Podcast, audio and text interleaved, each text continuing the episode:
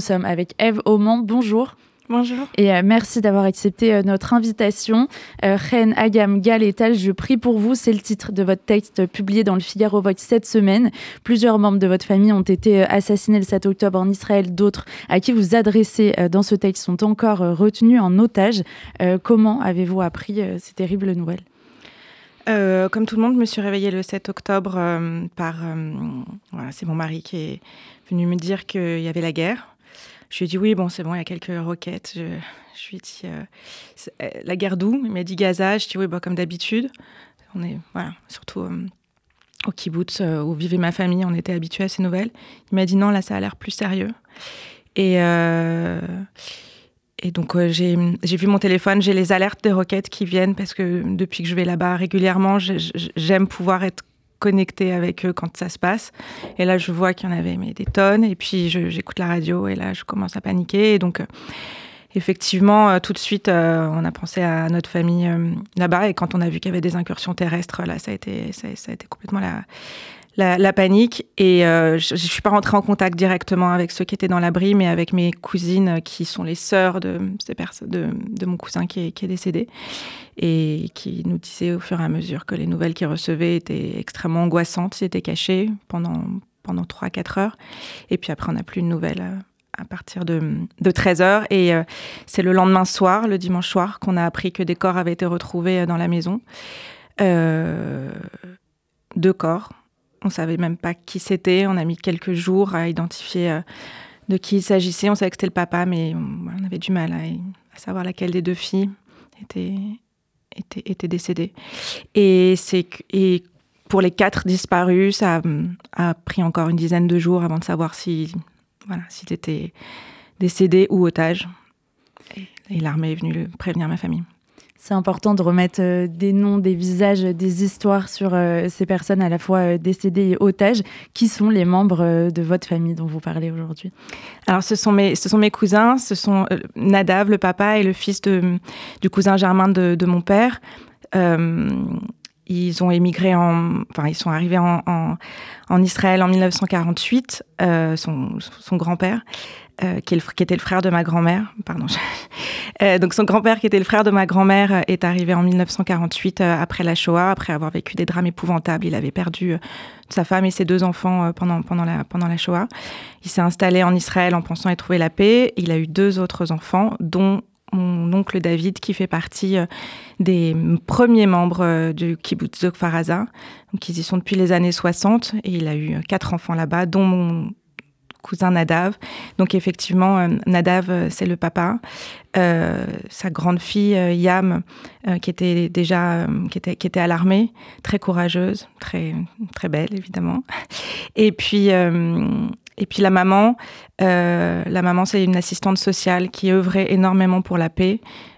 qui était au foyer depuis peu, mais qui s'occupait énormément, qui était très engagée dans, beaucoup d'associations.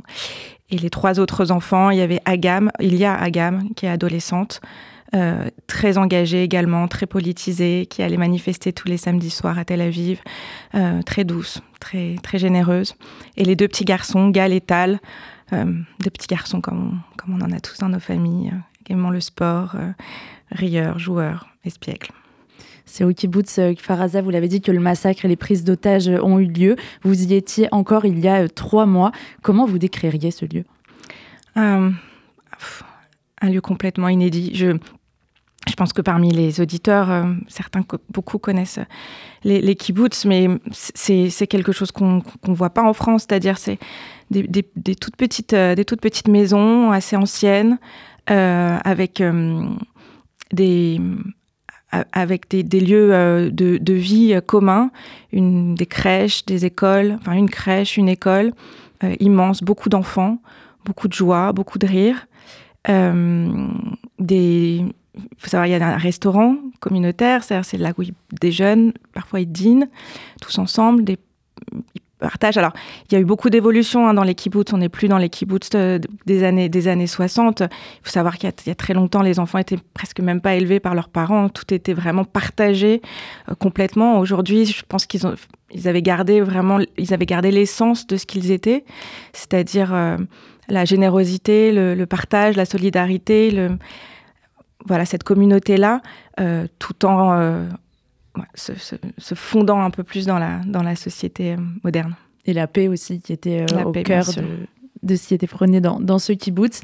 Euh, vous avez parlé de l'histoire de votre famille profondément euh, marquée par la Shoah, euh, sans faire de comparaison. Est-ce que là, vous dites ça fait trop de drame à la fois pour votre famille et pour les juifs du monde entier? Aujourd'hui, Israël était perçu, vous l'avez dit, comme votre pour, pour votre famille, pardon, après la Shoah, comme un refuge. Et est-ce que c'est aussi ça qui est fragilisé aujourd'hui? C'est évidemment que c'est trop de drame. Je, ne sais, pas quoi dire. On, est, on a tous été euh, élevés dans. on nous racontait les drames passés. Euh, les, je veux dire, là, je pense qu'on est tous tellement touchés par tout ce qui remonte, les, les, récits euh, de Pessar, les, les récits de Masada, les, enfin, toute notre culture qui pourtant, même si on a cette force, nous, ce peuple de, de pas oublier, de garder en mémoire, de, se raconter les choses. Il y avait la Shoah et pourtant on, est, on pensait tous que c'était terminé.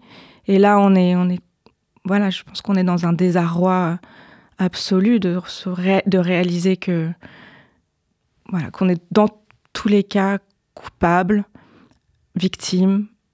C'est tellement plus une, posture et, quelque chose qu'on voulait de nouveau euh, en, à voir.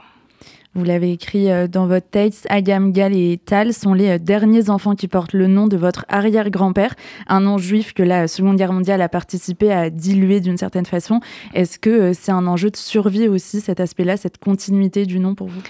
Alors, c'est pas, je, ne cite pas le nom exprès dans mon texte. D'abord parce que euh, je veux que toutes les familles juives, euh, je veux raconter l'histoire de toutes les familles juives, donc le, donner, même si je donne plein de prénoms, parce que je voulais quand même les nommer. Donc c'était c'était compliqué de de, de, de, de faire les deux, euh, mais je donne pas le nom pour que chacun puisse quand même, qu'on puisse se rendre compte que c'est l'histoire de toutes les familles juives. Et puis la, la deuxième raison, c'est parce que c'est, c'est pas un nom très rare. Euh, je vais vous le dire, c'est Goldstein. De toute façon, voilà, ils sont otages, on le sait. Euh, c'est pas un nom qui est, c'est pas un nom qui est rare, donc j'ai, pas peur pour sa disparition, euh, heureusement. Mais ça m'a quand même frappé de me dire que mon arrière-grand-père, qui a eu 12 enfants, donc j'ai fait le calcul de si chacun avait eu des enfants et des enfants et des enfants, voilà, à ma génération, donc juste arrière petits enfants, on, il devrait être une soixantaine qui portent ce nom, en, comptant les femmes qui le transmettent pas ou moins en tout cas, etc. Il devrait être une soixantaine. Voilà, là il y en a cinq, deux qui portent le, nom un, petit peu modifié, francisé, euh, et puis euh, trois qui sont otages. Voilà, je, pense que ça se passe de commentaires beaucoup de familles d'otages que nous avons euh, reçues, écoutées, demandent est-ce que euh, la Croix-Rouge puisse aller euh, s'assurer de l'état de santé de ces otages, tout simplement. Est-ce que c'est quelque chose que vous avez demandé aussi? Est-ce que vous avez pu obtenir une réponse là-dessus éventuellement? En fait, je suis restée assez silencieuse pendant, pendant un mois, d'abord parce que ma famille n'est pas française et que quand il y a eu un peu les recensements de qui étaient les familles et comment on pouvait agir en France, je me suis pas senti concerné parce que je me suis dit qu'on n'arriverait pas à faire pression étant donné qu'ils n'ont pas la nationalité française et que c'était un combat qui devait mener euh, là-bas. Euh, j'ai commencé à parler quand ça allait mieux déjà, enfin quand j'ai pu parler. Et puis quand j'ai pris euh, conscience que finalement il n'y avait pas beaucoup de voix en France qui pouvaient parler pour les otages en français, qui étaient ici présente et que c'était voilà que c'était plus audible. Alors pas pour les juifs qui évidemment se sentent concernés par par, tous les otages, mais par par les par les Français euh, autres que juifs qui ont plus peut-être du mal à, à, se sentir proches de ce de cette guerre comme de toutes les guerres qu'on peut voir ailleurs. Donc euh, donc voilà donc là j'ai j'ai été euh, on m'a demandé de faire partie d'une délégation pour aller voir euh, la Croix-Rouge euh, la semaine prochaine. Il y en a déjà eu d'autres. Évidemment, j'accepte tout, je prends tout.